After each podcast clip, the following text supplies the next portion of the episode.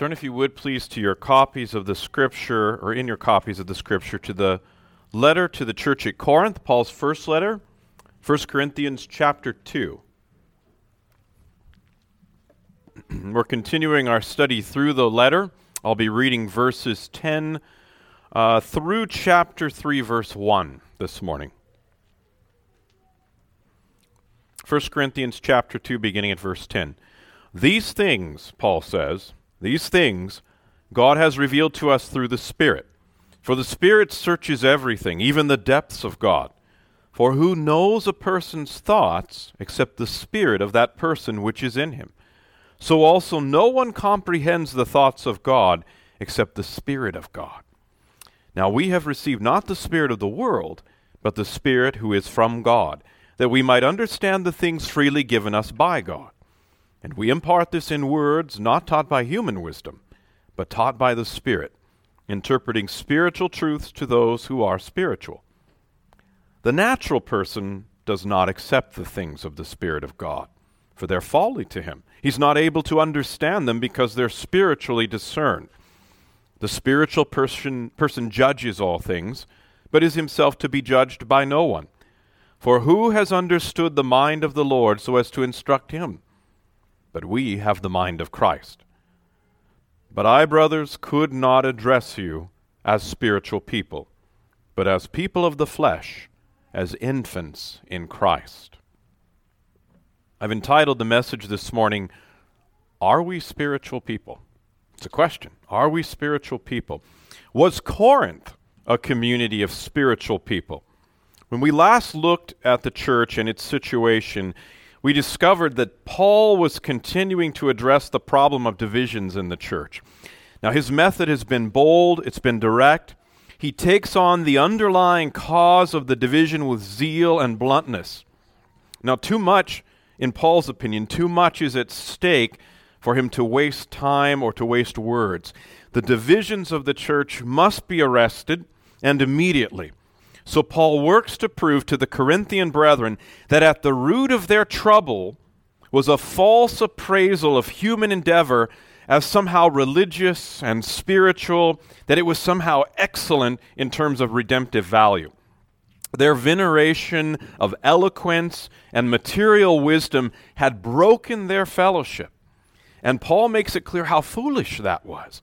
First of all, he reminded them, you'll recall, that saving knowledge of Christ Jesus had nothing to do with the world's wisdom or accomplishments. The wisdom of the gospel of Jesus Christ had come from God and not the world. And it was attended with an unearthly power. The redeeming power and purpose of God in Jesus Christ, Paul argued, was revealed by God alone out of an impenetrable obscurity that human discernment couldn't even imagine, let alone discover. This wisdom from God was spiritual. It was revealed, it was driven with saving power in the Corinthian church by the very Spirit of God, and it changed them. It had transformed them with a power that no earthly wisdom or rhetoric or reason possesses. Now, that revelation of divine wisdom in Jesus Christ also had come to the church with permanence, Paul argued. Real, everlasting permanence, unlike anything in this world or of human origin. And as it arrived with this inexplicable revelation of truth and power and saving and converting grace, it brought with it understanding of things that were beyond the scope of human understanding. It brought real spiritual knowledge of God, of Jesus Christ, of the purpose of the inestimable value of the redemptive work of Jesus Christ at Calvary. They had come to discover at Corinth and even understand, even they've even been transformed by spiritual knowledge, spiritual revelation from God, which even angels had long desired to look into. Why then, Paul asks, and we can imagine with a shake of his, his very tired, his very concerned old head, why replace these things with a wealth that's not wealth, with fool's gold of human accomplishment? Why let such empty, worthless, and powerless things destroy the fellowship of Jesus Christ into which God had called them? Now, at this point, as we, we spent about three weeks untangling Paul's argument about the divisions in the church and what was wrong in Corinth, at this point, we might end up wondering This, this, this high appreciation of human accomplishment in the Corinthian church, was this a community of spiritual people at all? As we've observed the church up to this point, we've noted Paul's examination of the Corinthian church, and we could easily come away scratching our head and wondering about that. Now, that question will only become more troubling for us as we move forward into this letter and learn more of the happenings at Corinth. So, how do we answer the question? Is there a way that we can answer it early? Yes, there is. but we have to ask another question What is a spiritual person? How do we define it? Was Corinth spiritual? Well, we answer the question the way Paul answers it in chapter 3, verse 1. Paul says this But I, brothers, could not address you as spiritual people, but as people of the flesh, as infants in Christ. What Paul is teaching us is that they were somewhat shallow spiritual people, still overly infatuated with the material. They weren't presently people of a deep spiritual maturity and fellowship. They were infants in Christ, not mature adults to whom deeper wisdom could be imparted. They weren't prepared to receive such things. So the answer is yes, they were spiritual people, but with caveats, with stipulations. Now we begin to examine this sort of conditional yes as found in chapter 3, verse 1. Somehow, Corinth has reached a point of arrested development in her Christian sanctification and in her growth into the stature of Jesus Christ. In Ephesians 4:13, Paul speaks of attaining quote to the unity of the faith, which Corinth didn't presently have, to the unity of the faith and of the knowledge of the Son of God, to mature manhood, to the measure of the stature and the fullness of Christ. In Corinth, that process of attainment has greatly slowed, possibly even halted for a time. Now, revelatory of this halt was their church division.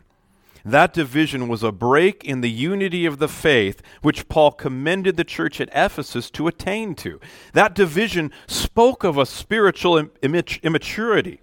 Now let's note the problem and ask the necessary question How do we avoid the arrested development of Corinth at Christ Reformed Church?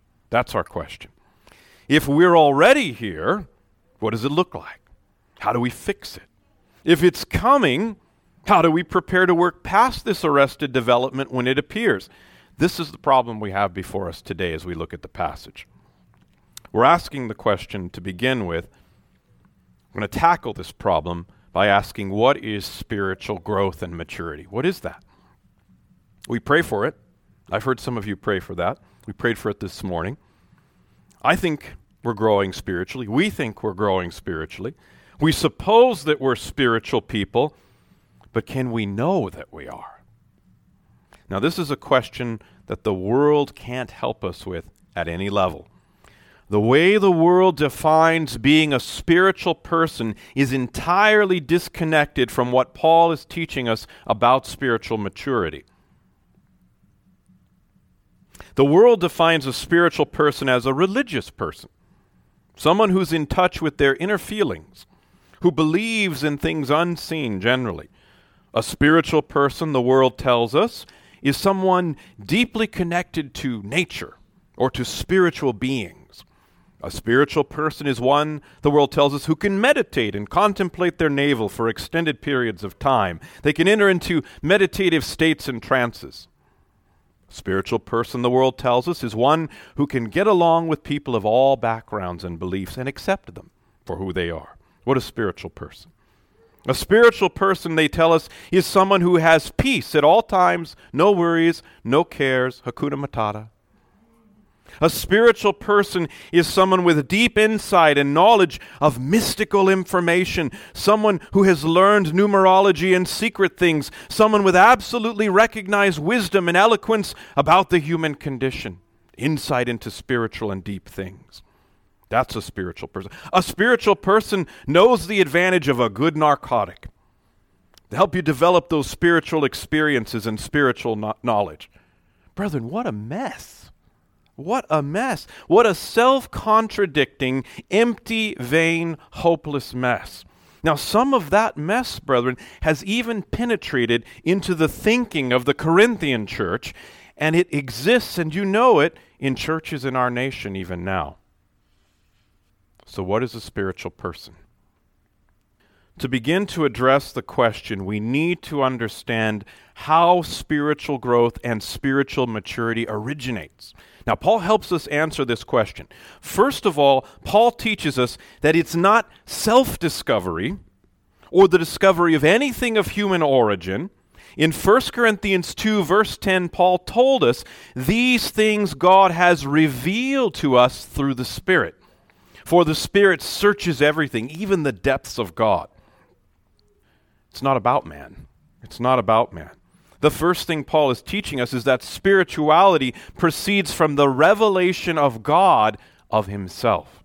It's not about human endeavor or accomplishment. Nothing of human origin will contribute to spiritual knowledge and spiritual conversion or transformation in a person.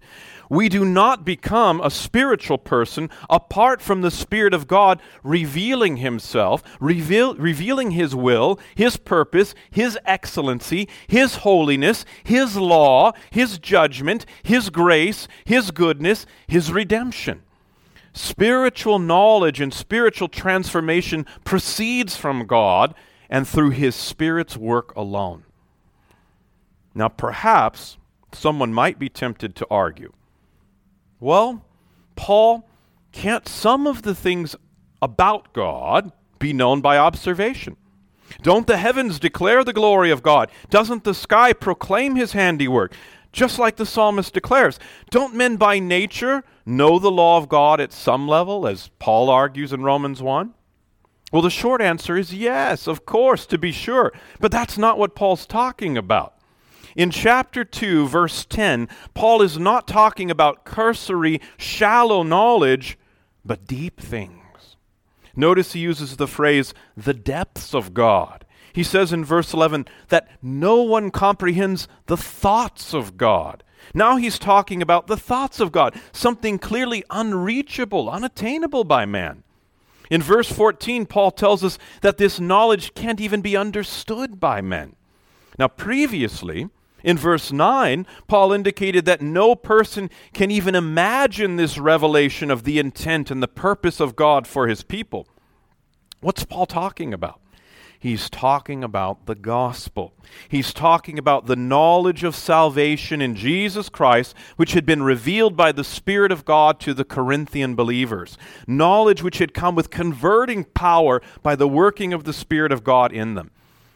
Foundationally, then, to be a spiritual person, we must have received the knowledge of Jesus Christ's redemptive work with power from the Spirit of God, regenerating us and transforming us. That's foundationally what it means to be a spiritual person. All of that proceeds from God. A man will never produce spirituality in himself or in any other creature. We're asking the question of how spiritual growth and maturity originates. And Paul's second thought in answer is that it originates with knowledge of the deep things of God. Now I'm trying to emphasize the content and the quality of knowledge proceeding from God, which makes a spiritual person. It's not knowledge of a man to a man, it's not self revelation, it's God revelation. It's not coming to an understanding of yourself through your own thoughts and your own perspective, but coming to an understanding of God through His revelation of Himself in the work of Jesus Christ. Now, with that revelation, you are given an understanding of yourself through God's thoughts, from His perspective. And, brethren, when that happens, it's not pretty, is it? It's not. Man isn't revealed in some hidden, unknown glory when that happens. Ye shall be as gods. Far from it. That's not what happens. Rather, when the deep things of God are revealed to us, things like His holiness and His righteousness, what happens to our perspective of ourselves? It greatly diminishes, doesn't it? What happens to the golden dreams of humanism? They pop like an overinflated bubble, don't they?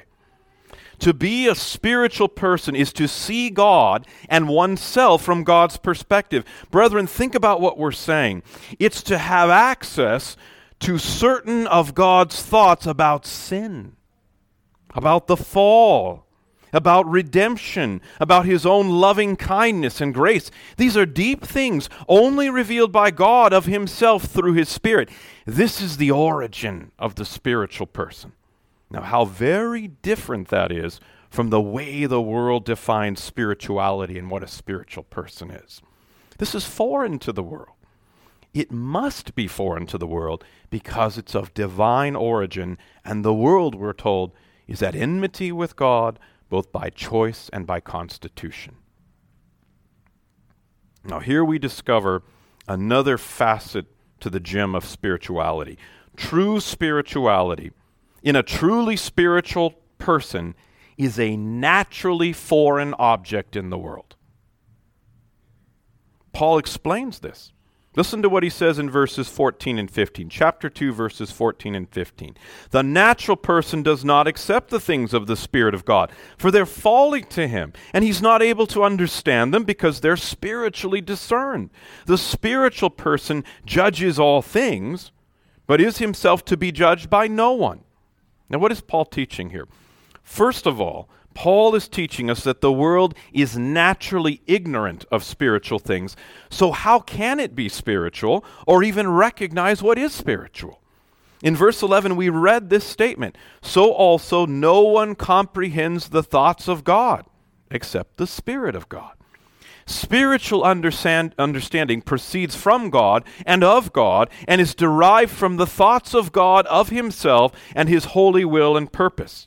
The Spirit of God has been given to God's people, in this case, to the Corinthian brethren. Now, this is why we read the following in verse 12.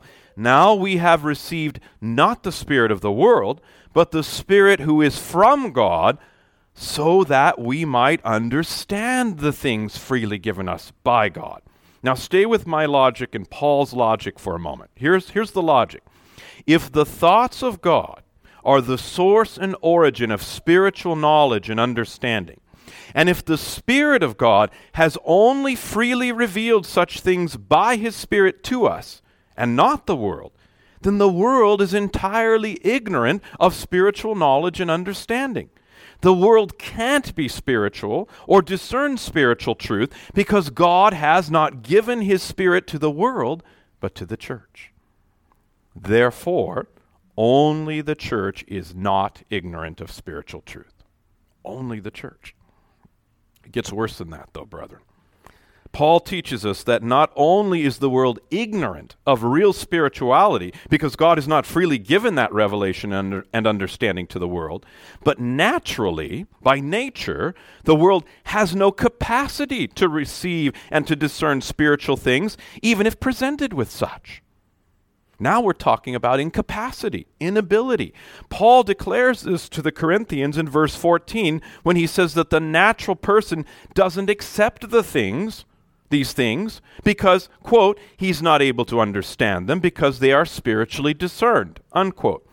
It's a lost cause, Paul's saying, for the world, even before they start. Any person born into this world is born without the capacity to receive spiritual wisdom, without the capacity to be a spiritual person, because none are born with the ability. No man can impart the ability, and none can acquire the ability on their own. We're really discovering, aren't we, what I said earlier, that spirituality is foreign to this world. So far, we've seen that the foreign nature of spirituality, one might say the entirely holy nature of spirituality, is revealed in that the world is naturally ignorant of spiritual things and naturally incapable of receiving spiritual revelation. Now, Paul goes even further when he tells us that the natural man refuses spiritual things by default. In verse 14, we read, The natural person does not accept the things of the Spirit of God. And why does he not accept them? Because to the natural person, the average man, woman, and child, the person whom the Spirit of God has not converted and transformed with power, to that person, spiritual things are perceived as folly, absurdity. Verse 14. So he rejects them as folly. The natural man can't be a spiritual person because he refuses to be. That's what Paul's saying. The wisdom and the power of God revealing spiritual truth in the gospel of Jesus Christ holds no excellency to the natural man. Now, as we read before, remember, these things are a stumbling block to the Jew, and to the Greek, folly. That's where we're at. Now, it doesn't stop there. We're talking about the foreign nature of spirituality to the world, to the worldling. As if this was not enough proof that spirituality is foreign to this fallen world, Paul goes on to explain that every person born into this world who attempts to discern spiritual things with his or, her own power of discernment, they will fail. In verse 15, we read these words The spiritual person judges all things, but is himself to be judged by no one. What's Paul saying? Paul is telling us that those to whom the Spirit of God has revealed the spiritual truth, the, the, work of Jesus Christ and Him crucified, those alone are able to judge or discern everything through the lens of spiritual wisdom, through their conversion, brethren. Now, as he or she, as that redeemed believer looks at the world, estimating the value and the worth of things in this world, things like sin and sensuality and human accomplishment, to that person, the spiritual worth of these things is known. It's discerned. Now, the person of the world may come with the spirit of the world with worldly wisdom and with worldly evaluation and worldly knowledge and worldly systems of appraisal. That one may come in an attempt to evaluate and judge the spiritual worth of the believer's faith, but he will surely fail in that attempt. That's what Paul's saying. The believer's faith, his or her real spirituality, will never be discerned and properly evaluated by the man or the woman of the world. If they attempt it, they'll not only fail, but it'll be an epic failure.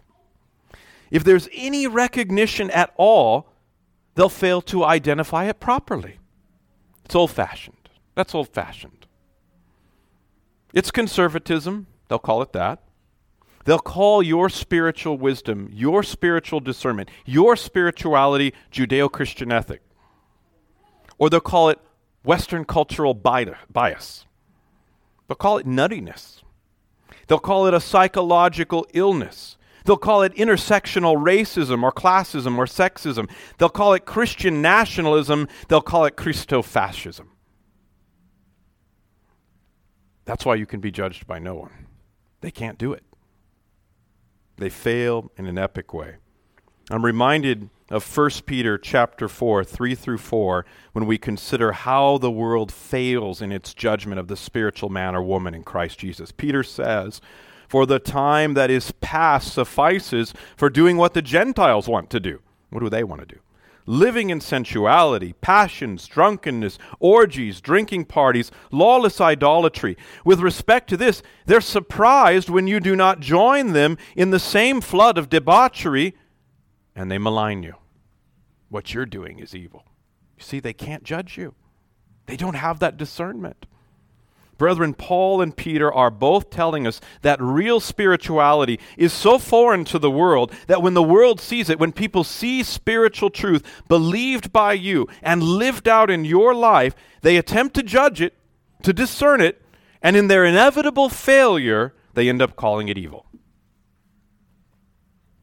And we've been asking the question of how spiritual growth and maturity originates, exploring what Paul teaches on the matter. And now I think it's time to return to our original question Was the church at Corinth a community of spiritual people? Now, I rather vaguely answered that early when I said, yes, they were a spiritual people, but with caveats. And I based that incomplete answer on Paul's words in 1 Corinthians 3 1. Now, I'm hopeful that at this point you can begin to see the form of some of these stipulations that Paul has attached to them being spiritual people. Yes, they were spiritual because we know they were redeemed, but they were also material. Yes, great revelation of God, of Himself through His Spirit had come to them. Yes, they had indeed tasted and seen that the Lord was good. Jesus Christ had indeed formed them into a fellowship of spiritual people in himself. But the growth and the maturity of that spiritual community had come under a threat and ground to a halt. Chloe reported it to Paul. And now we come to the question of how and why. Now we want to ask ourselves what happened to halt their spiritual growth and render them perpetual infants in Christ Jesus. Why were they spiritual babes instead of being spiritually mature brethren? Now we've arrived at the question of our own danger, of danger to Christ's Reformed Church. It's possible, apparently, for God's people, really redeemed spiritual people, to reach a point of arrested development they can cease, we can cease to continue to mature in Jesus Christ in our faith. And though some of the character of Christ will still be apparent in us, much of his stature and his image will be absent. That should concern us. Let me say it another way Are babies really all that attractive? Are babies really all that attractive? Now, I'm not asking you if they're cute or if they're engaging, or if they're fun, or if they're worthy of our interest and protection and nurturing. Throw all that out. I'm asking you if they're generally graceful and admirable and worthy of honor. You see the difference in what I'm asking? When, when they begin to take on the traits of their parents, we begin to see more beauty in them, more grace, ideally more dignity. This is what we're talking about when we examine the problem of arrested spiritual development. Where's the beauty? Where's the grace? Where's the dignity of Christ? What if it isn't progressing in its development in us, or in a brother or sister in Christ, or as we look at the condition of the Christian church in America today? Let's ask that question. Why has the Christian church in America apparently largely ceased to grow into the wisdom and the stature of Jesus Christ? This is the original problem I stated at the beginning of the sermon, just stated in another way. How is spiritual maturity arrested? Well, Paul helps us understand the danger of perpetual spiritual immaturity by pointing out a fact to us at the beginning of his letter, which will help clear up modern misconceptions about this. What misconceptions? Let's tackle a couple of these misconceptions.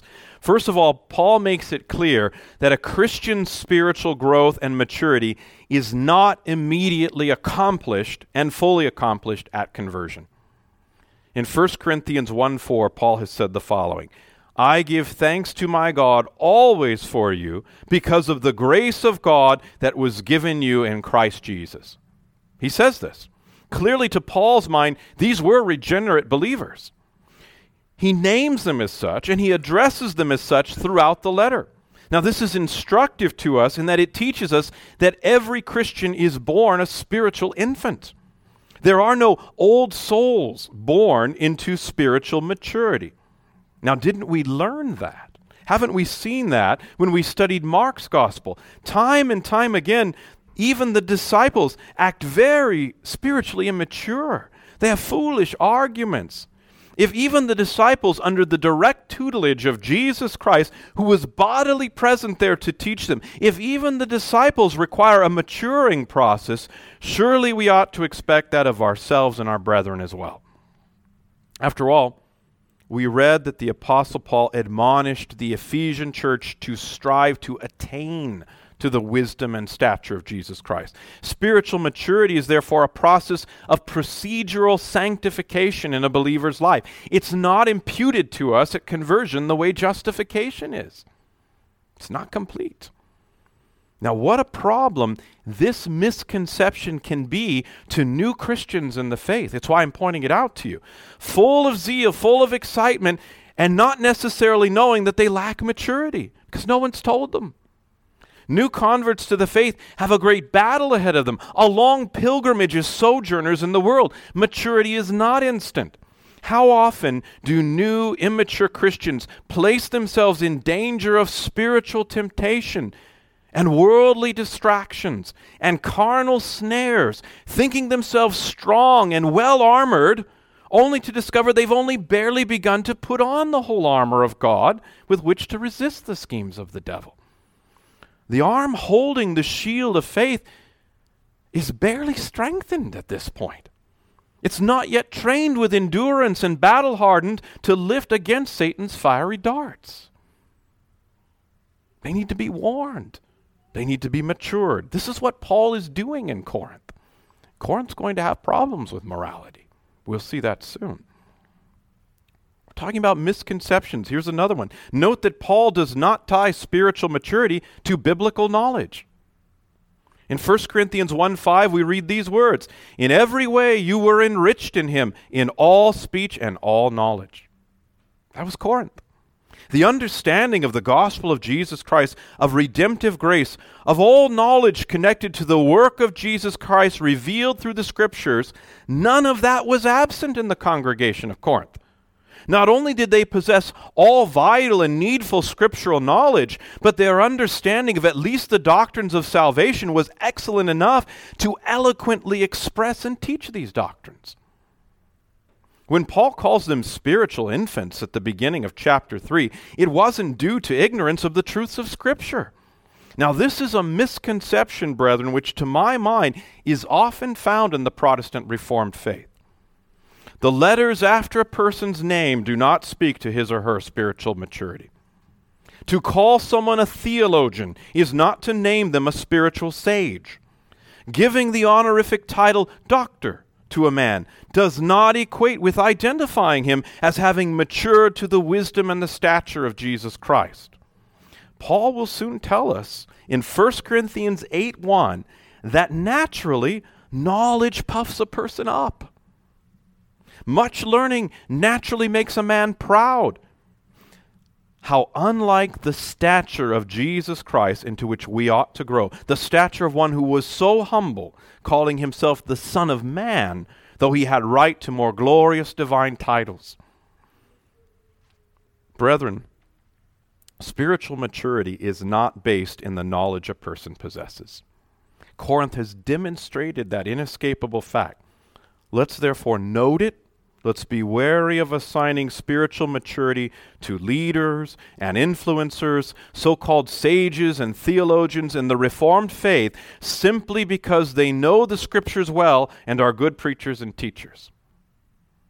Now, that logically brings us to the removal of another misconception. Note that Paul does not attribute the Corinthian spiritual immaturity to the absence of spiritual gifts. In 1 Corinthians 1 7, he says, You are not lacking in any gift. Brethren, they had gifts we can't imagine. And they're spiritual infants, fleshly. It's easy to see, let's deal with it right on the top, that the charismatic church has missed the boat on this one.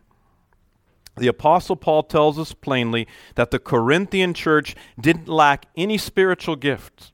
His teaching on the gifts of the Spirit is going to expand as we proceed in our study of 1 Corinthians. But for now, let's simply note that they had them all, and still Paul says what he says of their immaturity in chapter 3. So, the possession of the gifts of tongues and healing and prophecy and preaching, knowledge into deep things of the gifts of the Spirit, are not directly tied to spiritual maturity either. One may speak with the tongues of men and angels, and spiritually speaking, be nothing more than an obnoxious clanging noise. One may be a gifted and eloquent preacher and still remain spiritually immature. What a warning! How careful we ought to be. Even now, this should cause our thoughts to turn inward and our examination of self to commence. What if I'm spiritually immature?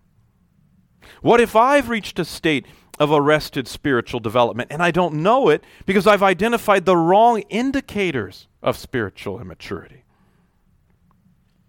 Paul has deliberately, he's meticulously brought our thinking to this very point of self question. And now I think it's helpful if I read once more the beginning of 1 Corinthians chapter 3. Listen to what Paul says. But I, brethren, I could not address you as spiritual people, but as people of the flesh. As infants in Christ, I fed you with milk, not solid food, for you were not ready for it. And even now, you are not yet ready, for you're still of the flesh.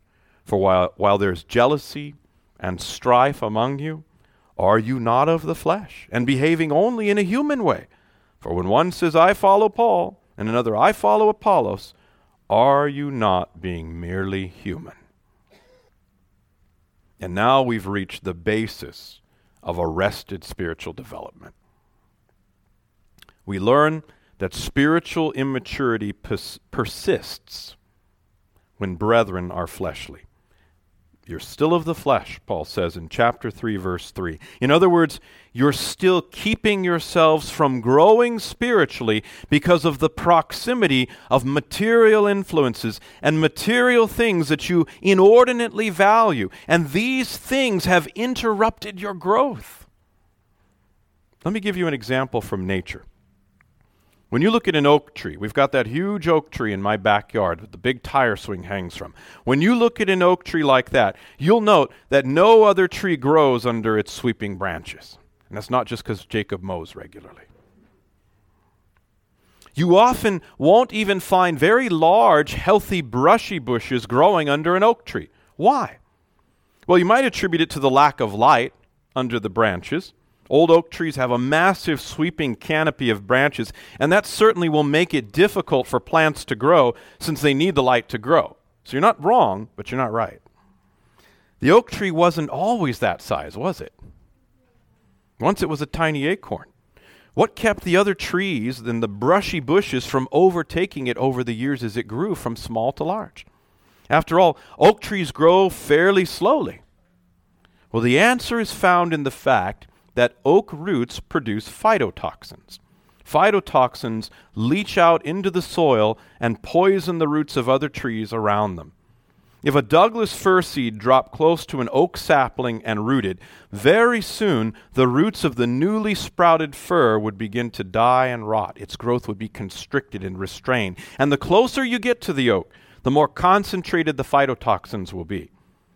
Trees near the edge of the hidden root system will be stunted until the oak overgrows them and trees nearest the roots will be killed eventually.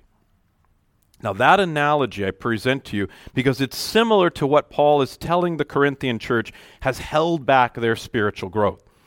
Their inordinate valuing of material things of the world and the flesh had poisoned the growth of their spiritual lives. They couldn't grow upward into the stature of Jesus Christ because material influences and desires have already captured their interest. Paul helps us see their fleshly infatuation when he once again points out the divisions in the church in chapter 3. Remember, those cliques had been formed by valuing human accomplishment. They had wrongly appraised the value of human wisdom, of philosophy and rhetoric. Even human bearing and carriage and comportment had greatly influenced them. Now, as we proceed into our study of this letter, we'll discover that the Corinthian infatuation with these things had extended to affect prominence in the church, position in the church. It affected the administration of the Lord's Supper.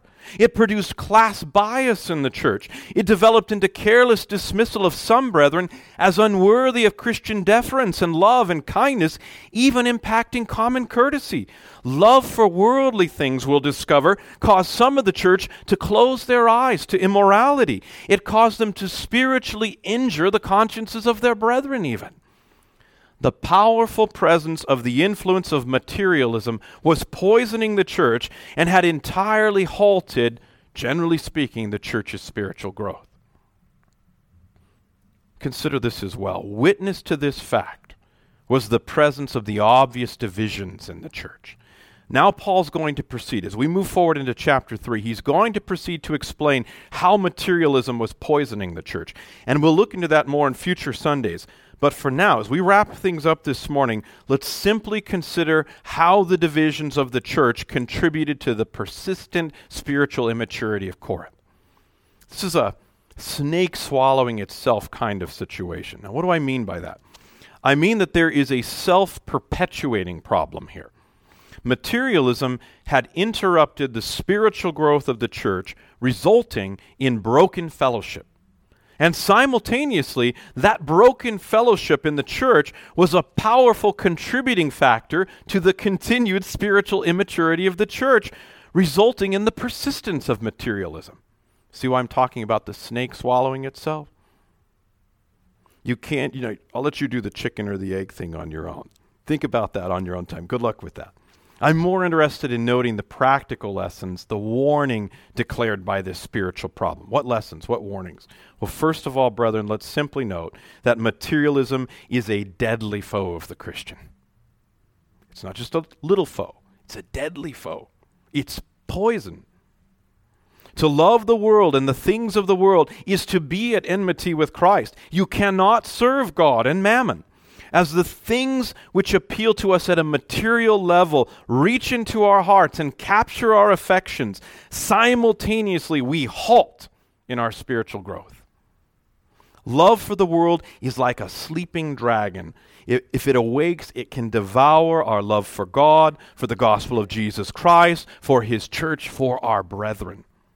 This is such a common, ubiquitous foe that we forget it's around us all the time.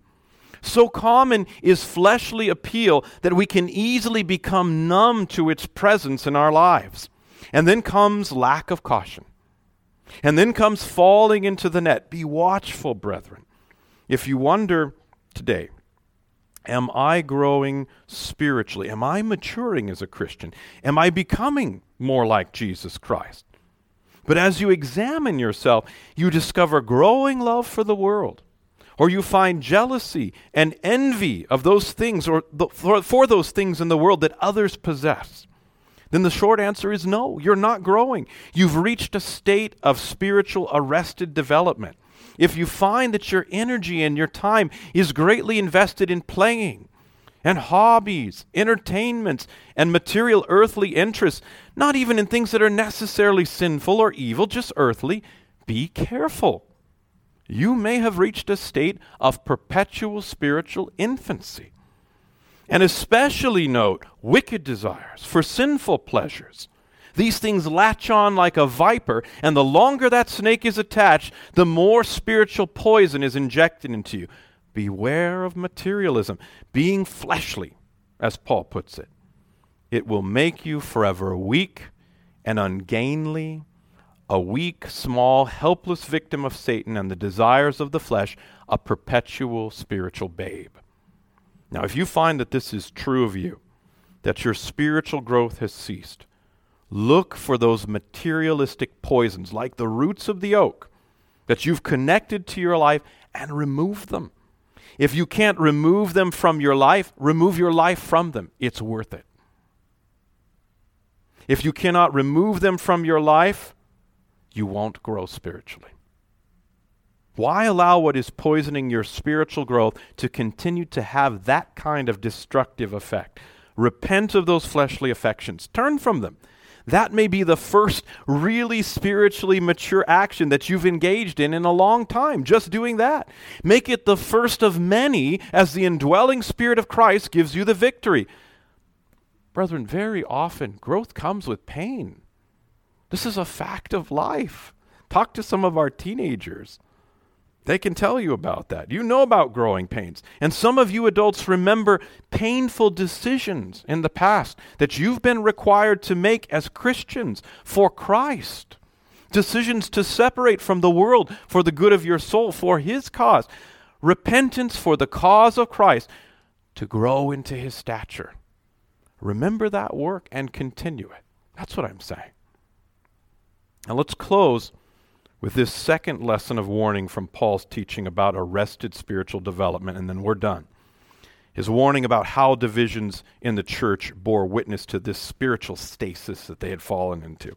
The fellowship of Jesus Christ, into which we've been called with our brethren, this church body, Christ Reformed Church, is an effectual means whereby the Spirit of God grows us into the stature of Jesus Christ.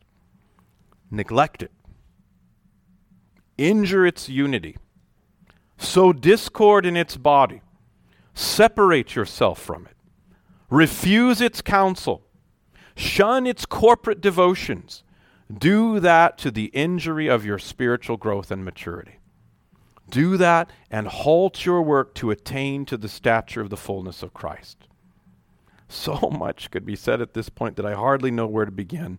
So let me pause and give you this last analogy. Have you ever seen a poorly devised lawn sprinkler system working? Vegas, oh man. Or perhaps it was well designed and laid out originally, but one or more of the sprinkler heads has failed or it's failing. The water maybe doesn't spread evenly, it misses some areas, and perhaps maybe even the water pressure has diminished to the point that the circle of water reaches out to only half the distance that it once did.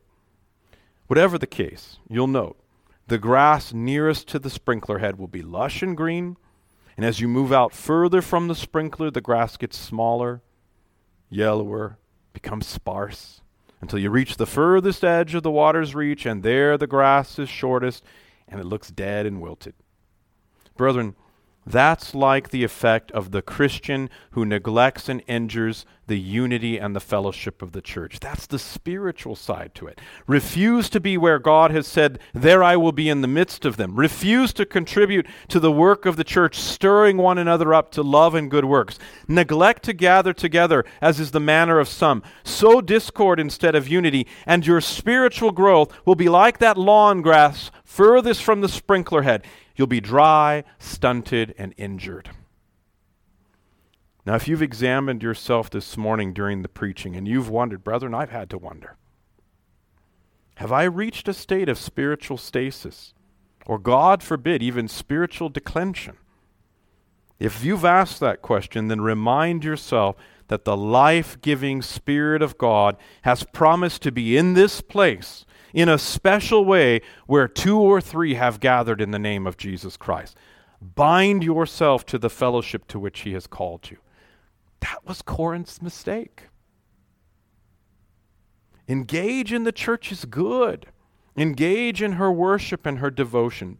Use the water from the sprinkler head which God has bountifully given to help you separate yourself from the materialism of the world, which works against your spiritual growth and maturity. Spiritual growth and maturity, listen to me, please. Spiritual growth and maturity doesn't happen outside the church. That's what Paul is telling Corinth. You may be saved and full of spiritual knowledge and possess amazing gifts of the Spirit and praise God. But outside the church, you're doomed to remain an infant. This is what Paul is saying. You may be smart and eloquent and savvy, but separate yourself from the church. Work against the cohesive agreement of her community. Refuse her admonitory work and her accountability, and you'll remain small, weak, and spiritually malnourished. Oh, how Christians need to learn this lesson in America today. Separate a limb from the body and it dies. But how hard it is to keep Christians invested in the work of the church. How difficult it is to get the Christian to carve out time for the gathering of the church in fellowship. In a nation where church prayer meetings have been largely dispensed with, when streaming from home is now common, where you can have the elements of the Lord's Supper shipped to your door by Amazon. What a boon where blogs and vlogs have largely replaced the gathered and organized teaching of the church, where we've argued over having the church's doors open on the Sabbath, brethren, where special interests and doctrinal heresy and worldly philosophies have sown outrageous division, no wonder the church in America is such a spiritual infant, immature, and unable to take in better food. No wonder at times we scratch our heads and strain our eyes trying to catch even the smallest evidence of the stature of Christ in her. Brethren, let's learn the lesson Paul is teaching. The local church and her corporate worship and devotions, these things are vital to our spiritual growth the unity and the fellowship of the local church in the wisdom and the power of the gospel is vital to our sanctification. If you've been bothered by the preaching this morning, bothered enough to ask yourself, Am I growing spiritually into the stature of Jesus Christ? If that's you, and you're unable to answer yes with certainty, then learn from Jesus through his apostles' teaching this morning and commit yourself to re engage to fully engage in the fellowship into which you have been called by God, the fellowship of Jesus Christ with the brethren here at Christ Reformed Church. Take a spiritually mature step in the direction of sanctification and spiritual growth and commit yourself to love what Jesus loves and gave his life to redeem the bride, his church. I commend that to your thinking this day. God help us all in that endeavor. Amen.